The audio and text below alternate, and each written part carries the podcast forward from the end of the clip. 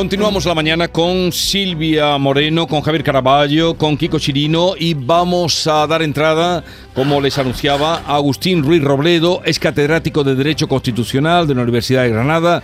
Eh, podríamos decir que eh, colaborador, porque son muchas las ocasiones en las que viene a, a ayudarnos a comprender. Ruiz Robledo, buenos días. Buenos días. Buenos días, Jesús.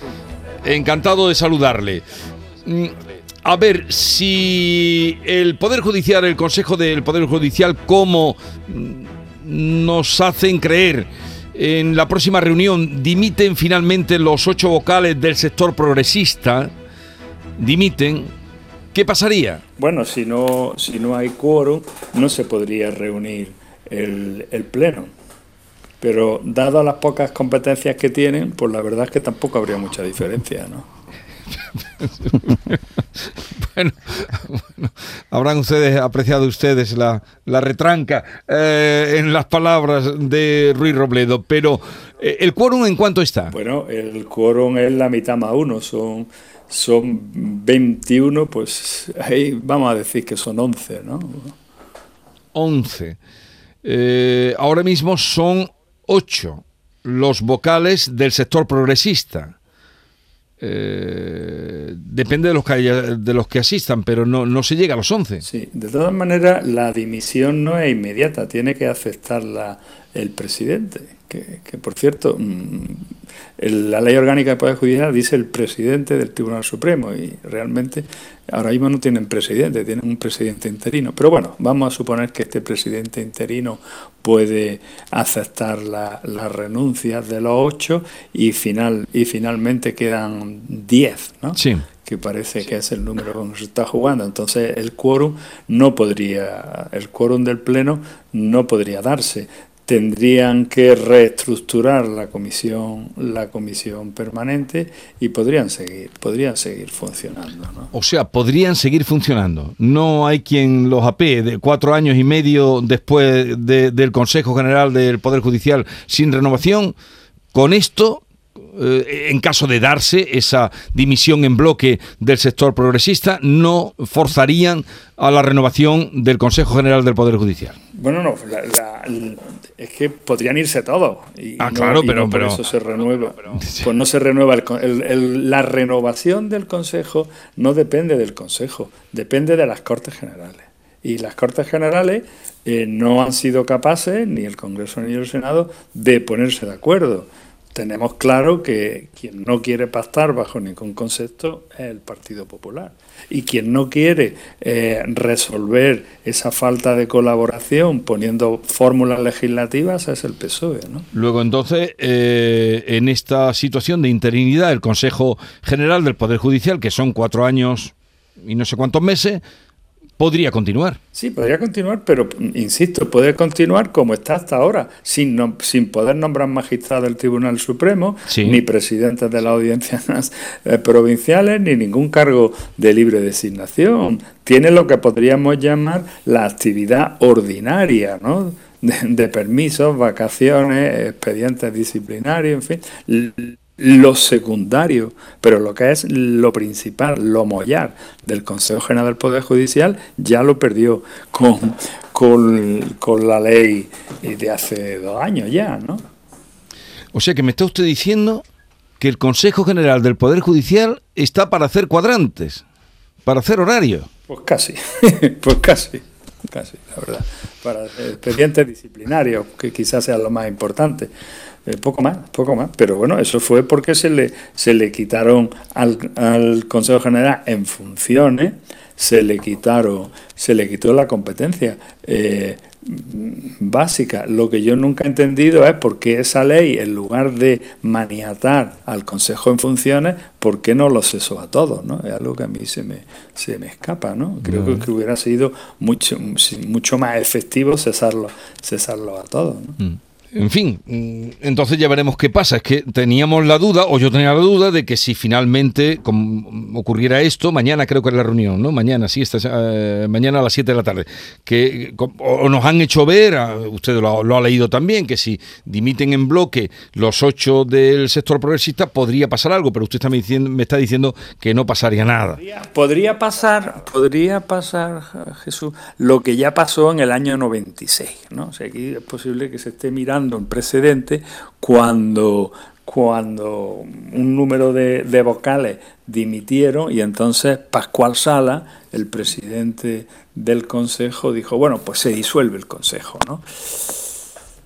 pero yo no acabo de ver que eso tenga, tenga realmente acogida en la ley orgánica del Poder Judicial, ¿no? Hasta qué punto el presidente puede decir que se disuelve el Consejo. Yo no veo esa, no veo esa competencia, ¿no? Lo que veo es que si no tiene, si no hay 11, pues no se, no hay quórum para reunir el, el pleno, pero insisto y perdón por ser tan pesado, es que el pleno se reúne y no sé qué funciones tiene, porque las grandes funciones no las puede ejercer porque las tiene congeladas. Otro asunto, um, señor Ruiz Robledo, la ley trans eh, ya ha entrado en vigor, están saliendo noticias, alguna por aquí, otra por allí, otro de rumores de que aspirantes, algunas en concreto se han conocido, ¿no? De que un aspirante a policía local pide ser incluido, eh, que lo ser registrado como mujer y que como tal, como mujer, haga las pruebas destinadas a las eh, para acceder a la policía. Se están dando ya varios casos. Esto mm, puede ser así, a tenor de la ley de trans. vamos a ver, al tenor de la ley trans hay un procedimiento que depende exclusivamente de la voluntad de la persona, por la cual uno va al registro y en el plazo de tres meses se vuelve a ratificar en su voluntad de cambiar de sexo y cambia.